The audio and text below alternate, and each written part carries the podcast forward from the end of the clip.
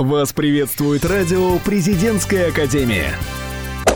Всем доброго дня! Вас приветствует Виктория Шеметова и рубрика «Это не просто точка на карте». И гостем нашей сегодняшней программы будет первокурсница из Казахстана Алена Шевелева. Мы с Аленой учимся в одной группе на факультете социальных технологий по направлению журналистика. Всем привет! Ну расскажи, откуда ты приехала, как тебе вообще в Петербурге, твои эмоции? Конкретно сюда, в Санкт-Петербург, я приехала из Праги. До этого я жила в Казахстане, училась там в школе, поехала поступать в университет э, в Праге, Карлов университет. Там я год училась на языковых курсах, пошла в универ, по причине болезни мне пришлось уехать, и я попала в Калининград сначала, к своим родственникам просто на машине уехала со своим братом. Вот. И теперь я здесь. Решила попробовать учиться Питере. Ничего себе. Ну, то есть ты по загранице успела поездить, да? Как тебе? Сильно отличается вообще менталитет других стран и России? Да, отличается. Наверное, в Европе люди немного более улыбчивые, но там такая история, что им просто с детства говорят улыбаться, и ты не знаешь, искренне тебе человек улыбается. Правда? Нет. Да, ты заходишь в лифт, ты всегда здороваешься, ты везде со всеми здороваешься.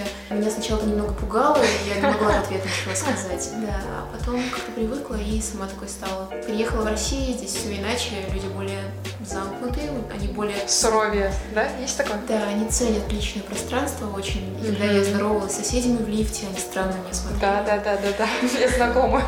А в Казахстане ты говоришь, что жила на время учебы, ну, как бы с рождения, да? До... Да, родилась я в Казахстане, а потом уехала угу. после окончания учебы в школе. А вообще считаешь это место своим вот родным как бы домом? Тебя тянет туда сейчас? На самом деле я нигде не чувствую себя как дома. Правда? Я, я не знаю, где мой дом. Я жила в Германии какое-то время, uh-huh. где-то год э, в целом. Там мне очень понравилось жить в маленьком городе, он uh-huh. называется Титтау. Это город, окруженный лесом. Там очень тихо, приятно, чисто. Мне там очень понравилось, и я думаю, я бы хотела жить в будущем в подобном городе. Обалдеть. А примерно население, ну сколько там, ну, не знаю, 25, ну 50? Я, ну, сколько? честно, не знаешь? Нет, да? мало людей. Угу. Он очень маленький город. То есть, ну, у него прям такая особенность, да, то, что да, дом он вокруг отличается. внутри леса, да, как да. бы. Так, а в Казахстане вообще как у вас там погода, допустим, с Россией, она как-то сопоставима? В разных городах в Казахстане разная погода. Допустим, Астана — это столица сейчас, она называется mm-hmm. Султан, там ветра и холодно. А я жила в Алматы, это город очень теплый. Разве что зима холодная, но она сухая, поэтому она не как в Питере ощущается, иначе совсем. Наверное, в Питере самая холодная зима из всех зим, которые я переживала. Ну, она похожа чем-то на берлинскую зиму, но в Берлине нет такого ветра. А вот э, в Чехии там погода вообще теплее, вообще там как снег, э, есть, нету? Там умеренный климат, и лето не жаркое, зима не холодная, и нет особого ветра. Поэтому как будто постоянная осень, весна, что-то так.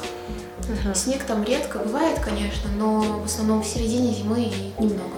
А вот в Чехии ты, ну вот когда там находилась, э, получается, по учебе, да? Да. Тебе там давали как-то, как, где проживать, место проживания, или как это все а, происходит? Я поехала туда с помощью агентства. Угу. Оно мне нашло общежитие сначала, потом, когда я уже выучила язык, познакомилась с некоторыми ребятами, я начала снимать квартиру, точнее комнату в квартире, вот, и жила уже в центре в квартире. Ален, а какие языки ты знаешь? В Казахстане ты учила, наверное, казахский язык и русский, да? А да. в Чехии, в Германии на каких языках вообще умеешь а, говорить?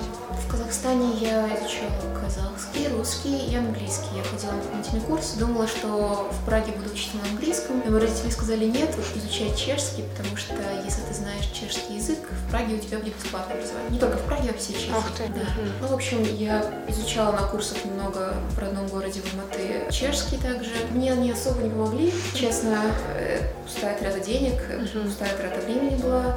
И я поехала в Прагу с нулевым буквально знанием чешского, но там тебя как бы условия вынуждают изучать язык, приспосабливаться. Ну и в целом, наверное, мне потребовался год, чтобы заговорить, не стесняться на чешском. Чешский несложный язык, он очень похож на русский. Вот, потому что это славянский язык. А вот, э, допустим, совет такой, ну вот, чтобы выучить, допустим, английский язык, нужно ехать в страны, где говорят на этом языке, да?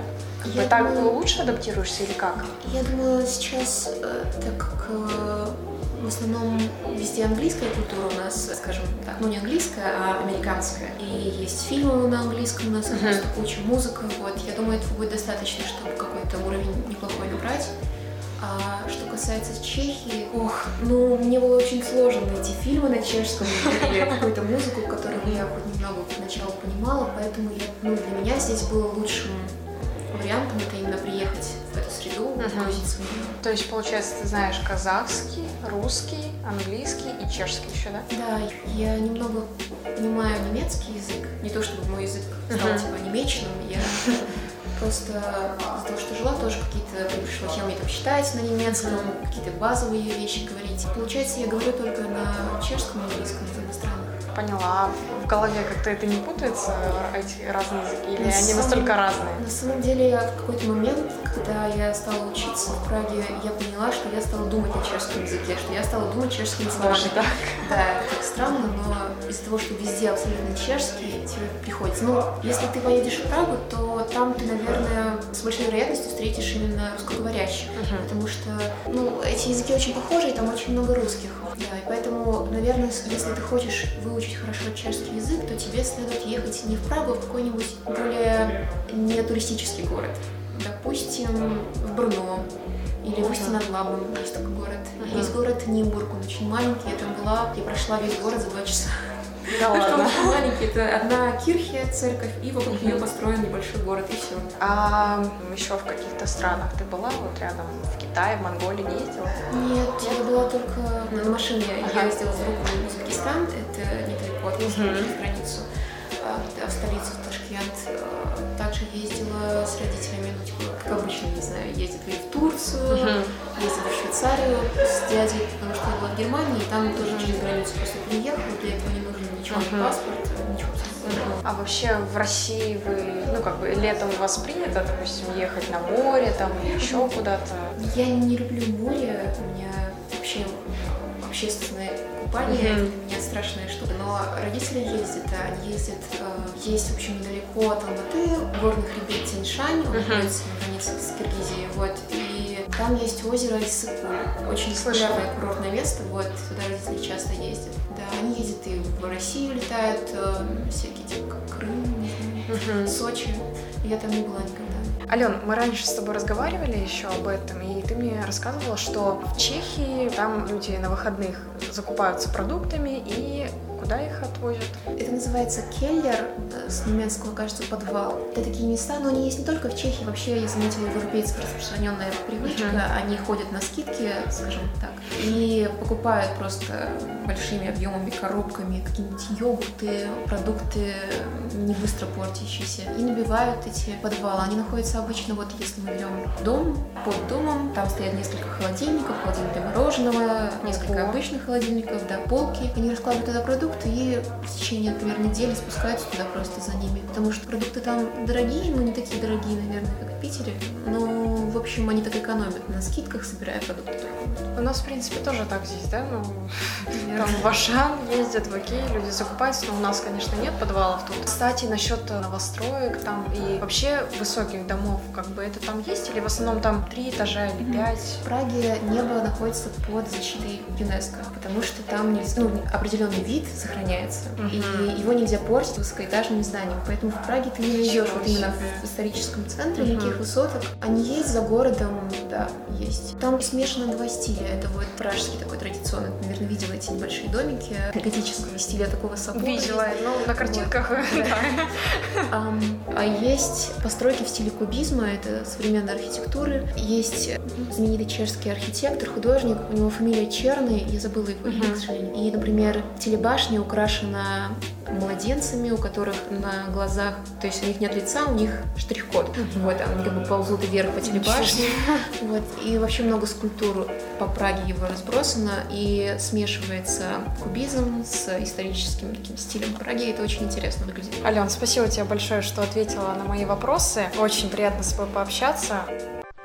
Вы слушаете радио «Президентская академия». Нас слушают те, кого будет слушать страна.